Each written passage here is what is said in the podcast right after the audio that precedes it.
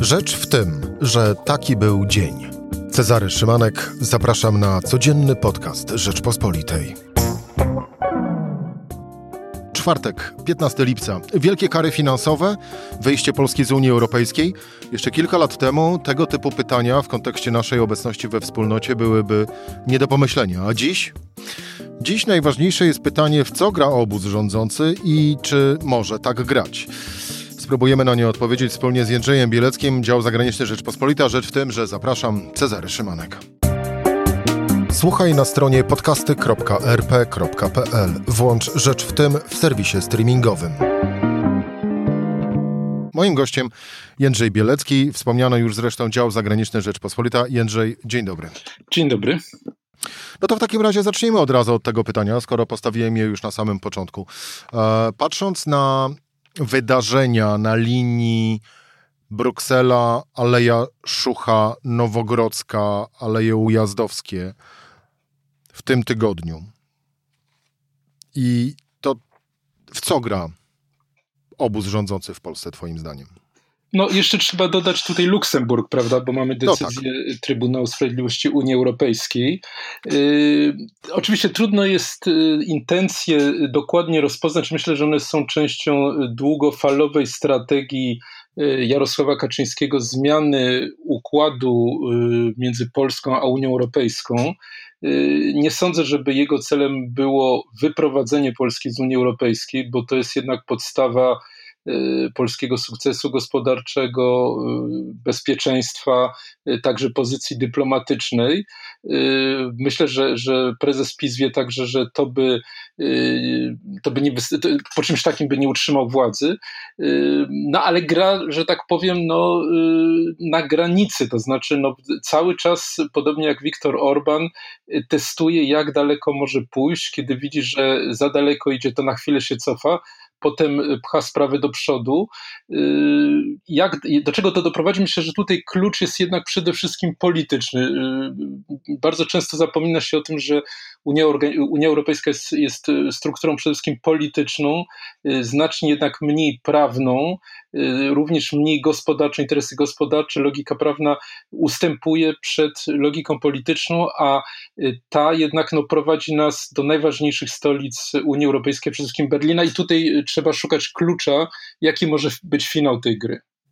Biorąc pod uwagę e, sentyment e, antyniemiecki e, w obecnie rządzącym obozie, no to trudno raczej oczekiwać, e, aby Berlin nam e, w tej kwestii pomagał. Jędrzej, spróbujmy mm, nakreślić takie e, no, potencjalne i możliwe scenariusze na wypadek, no właśnie, na wypadek gdyby A. Prawo i Sprawiedliwość, rząd yy, respektują postanowienia Trybunału Sprawiedliwości, wtedy Y, znaczy, ja myślę, że tutaj nie chciałbym odpowiadać y, w sensie biało-czarnym, dlatego że to y, będzie moim zdaniem bardzo długa gra, taka w tonach szarości. To znaczy. Tak, ale spróbujmy podewagować, tak. Jędrzej. Dobrze. Co by było gdyby, tak? Jeżeli e, miałoby to się skończyć, czyli postanowienia i orzeczenia Trybunału Sprawiedliwości w Luksemburgu miały e, zostać wykonane przez y, polskie władze, wtedy? No wtedy to oznacza jak gdyby finał, uznanie, że reforma przede wszystkim systemu sprawiedliwości no, była jedną wielką porażką, y, no to byłoby albo rozpad y, koalicji rządowej, albo załamanie tego twardego elektoratu i odpływ, nie wiem, do Konfederacji, czy może utworzenie jakiegoś innego ugrupowania. No krótko mówiąc, w perspektywie kilkunastu miesięcy utrata władzy. A na arenie międzynarodowej co by to dla nas oznaczało? Y, no to by oznaczało na pewno y, y, znaczne zejście z, z ciśnienia, jakie, jakie, jakie w tej chwili istnieje między Polską a zachodnimi krajami. No ale mimo wszystko po tak długim okresie napięć i po tak fatalnej opinii, jaką ma Polska w zachodnich mediach, w społeczeństwach zachodnich, to myślę, że nie doszłoby do jakiegoś takiego dramatycznego, dramatycznej zmiany, dramatycznej poprawy, dopóki nie byłaby u władzy nowa ekipa w Polsce. No i drugi możliwy scenariusz, bardziej prawdopodobny, e, czyli e, tak jak to jest komunikowane, e, polskie władze nie uznają ani środków zabezpieczających, ani też orzeczeń Trybunału Sprawiedliwości. Mało tego, Trybunał Konstytucyjny Julii Przyłębskiej orzeka w sierpniu, bo ta rozprawa, choć miało być dziś orzeczenie, zostało przesunięte na sierpień. Orzeka w sierpniu, że polska konstytucja jest ponad prawem europejskim i wtedy co? No, z punktu widzenia prawnego, formalnego, logicznego, no to y, wyjście jest y, albo Unia Europejska się rozpada, akceptuje to, to i, i tak naprawdę stopniowo się rozpada, no bo jej podstawą przecież jest respektowanie y, prawa europejskiego przez wszystkich. No to nie jest organizacja, którą tworzy jeden naród związany jakąś etniczną zależnością, tylko to jest organizacja prawa, więc albo się rozpada, no albo po prostu dochodzi do wniosku, że niestety, ale takiego kraju jak Polska no nie może mieć w swoim gronie. Czy Unia może nas e, sama wypisać ze wspólnoty, czy też my musimy to zrobić? No, my musimy to zrobić, bo na razie jedyna możliwość, jaka jest, no to jest artykuł 50, czyli ten, który został wykorzystany przy Brexicie, to Wielka Brytania o to wystąpiła. Y, to, to jest zapisane w traktacie lizbońskim. No, ale jest masę y, innych możliwości, które trudno nam sobie w tej chwili wyobrazić, a które z pewnością byłyby wtedy wysunięte przez y, służby prawne Rady Europejskiej. No, to są fachowcy, którzy nie takie problemy rozwiązywali, a przynajmniej myślę, że mogliby się z tym zmierzyć.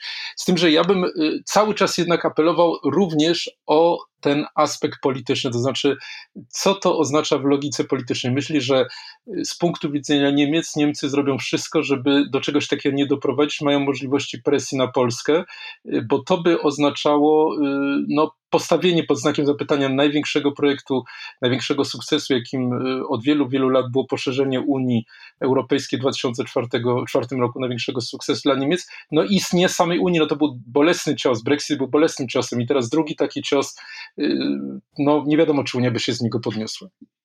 O wiele bardziej realne, e, przynajmniej na chwilę obecną, bo to już zostało dziś słownie zapowiedziane ustami rzecznika Komisji Europejskiej, o wiele bardziej realne jest wprowadzenie w życie e, reguły pieniądze za praworządność. E, czyli mówiąc wprost, ta chmura, z której, no właśnie, miałoby spaść deszcze euro związanych z funduszem e, odbudowy, e, nagle przystanęła w miejscu, bo rzecznik Komisji Europejskiej stwierdził, że jest naturalne i oczywistą oczywistością, że pieniądze, e, no właśnie, powinny trafiać do krajów, gdzie system sądowniczy jest sprawiedliwy, uczciwy i nie podlega żadnym wątpliwościom. Mówiąc wprost, jak duża Twoim zdaniem jest groźba a właściwie ryzyko, że nie dostaniemy pieniędzy z funduszu odbudowy? Znaczy, moim zdaniem jest to ryzyko niewielkie, dlatego że y, w tej chwili obie strony mają to, co ja nazywam bronią atomową. Jeżeli Polska rzeczywiście by nie stosowała prawa europejskiego i za tym orzeczeniem by poszła masę przepisów, zmiany przepisów fundamentalnych dla Unii, no to wtedy jest ten scenariusz, o którym przed chwilą mówiliśmy, y, śmiertelna groźba dla samej Unii. No ale z kolei y, Unia też ma taką broń atomową wobec PiSu, wobec władzy PiSu, no to byłoby właśnie wstrzymanie całego tego funduszu lub znaczącej jego części, to byłby upadek e, Polskiego Ładu, to był upadek całego programu, no to politycznie byłoby katastrofa, byłaby katastrofa. E, i nie sądzę, żeby ani jedna, ani druga strona chciała to użyć.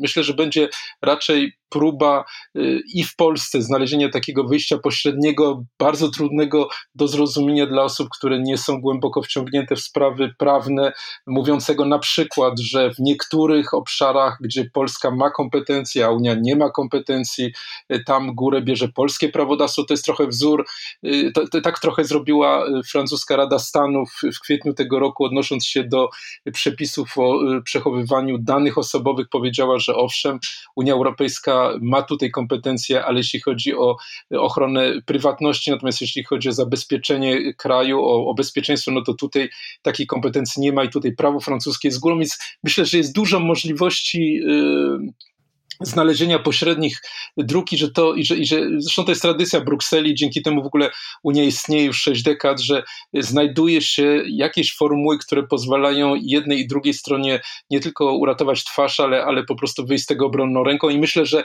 O tym była mowa również dwa dni temu w, we wtorek, przepraszam, tak, tak, we wtorek wieczorem, kiedy, kiedy premier Mateusz Morawiecki pojechał, spotkał się z, z przewodniczącą Komisji Europejskiej Ursulą von der Leyen, rozmawiali tam dłuższy czas bez świadków. Myślę, że właśnie zadawali sobie takie pytania, jakie tutaj sobie zadajemy i postarali się no, uzgodnić taki scenariusz, który spowoduje, że nie dojdzie do jakiegoś takiego wypadku, wymknięcia się sytuacji spod kontroli. No to optymistyczne nastawienie twoje, e, ale e, Jędrzej, patrząc właśnie na dzieje Unii Europejskiej, e, tego typu, no użyję delikatnego słowa, spory, tego typu spory potrafią trwać latami. Znaczy, no, na poziomie prawnym to w ogóle to są lata. To znaczy, jeżeli y, sprawa trafi do y, Trybunału Sprawiedliwości, jeżeli Komisja Europejska zaskarży brak stosowania przez Polskę y, prawa europejskiego orzeczeń, no to to może trwać y, bardzo długo. Y, no jakie jest założenie? No założenie jest oczywiste, to znaczy, że y, zakłada się, że, że PiS nie wygra następnych wyborów i że po prostu sprawa sama rozejdzie się po kościach. Jeżeli sytuacja będzie odmienna, no to wtedy jak gdyby wracamy do tematu na, na poziomie politycznym.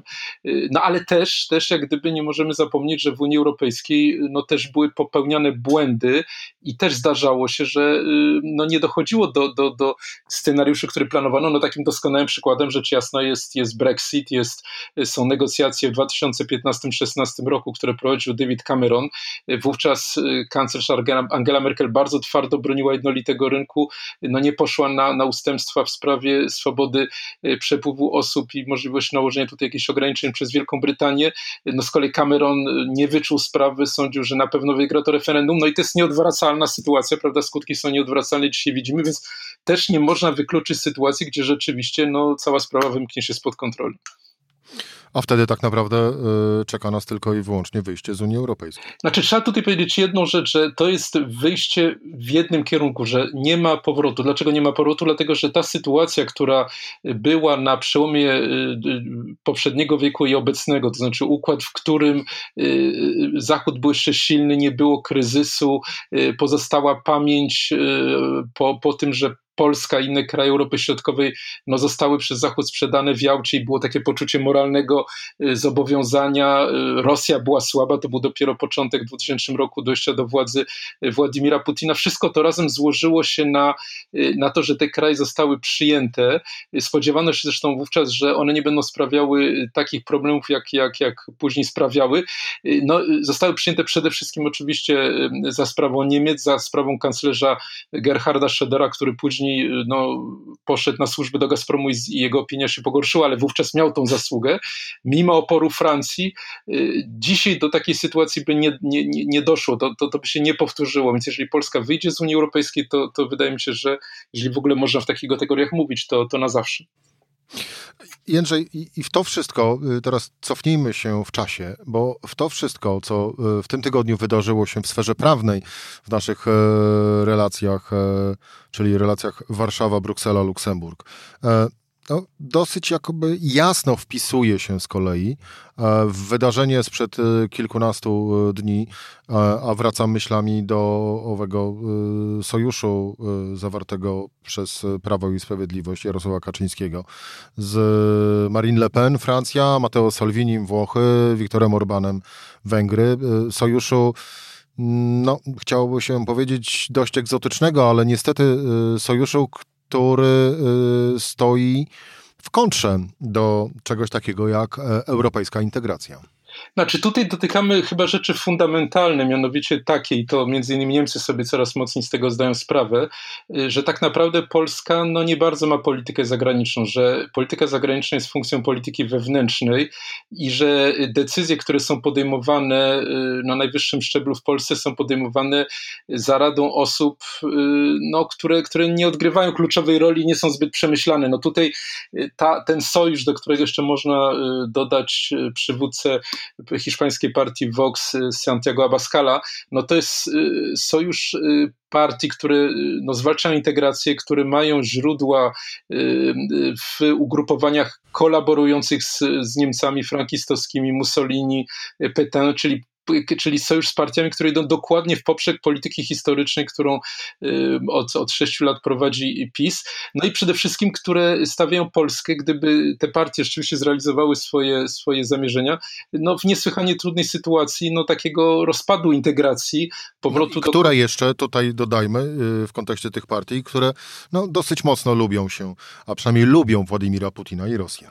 No tak, no, y, Marine Le Pen prawda, otrzymała kredyt w czasie ostatniej kampanii od banku związanego z, z Kremlem. Matteo Salvini, pamiętamy go, jak, jak występował na Placu Czerwonym w koszulce, w, tak, w koszulce w, z, z, z, Putinem, więc to są, to są tego typu grupowania. No, problem jest zasadniczo y, jaki? No taki, że y, polskie, dla, dla Polski status quo dzisiaj, z obecnymi granicami, z pojednaniem z Niemcami, z możliwością nieprawdopodobnego awansu cywilizacyjnego, y, jest no, znakomite. Polska powinna robić wszystko, aby te status quo utrzymać, a wchodzi w sojusz z, kraje, z, z, z, partiami, które chcą to status quo podważyć. Więc to, to jest ten fundamentalny problem, nawet bardziej niż y, powiedzmy korzenie tych ugrupowań, czy, czy nawet sojusze z Putinem te, te ugrupowania chcą wysadzić układ, który jest najlepszym układem, nie wiem, od y, Sobieskiego dla Polski.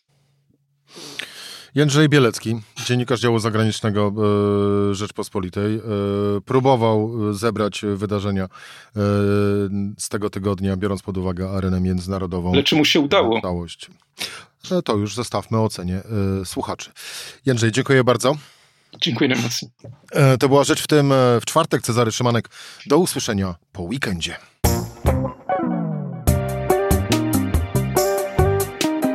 Rzecz w tym to codzienny program Rzeczpospolitej. Od poniedziałku do czwartku o godzinie 17.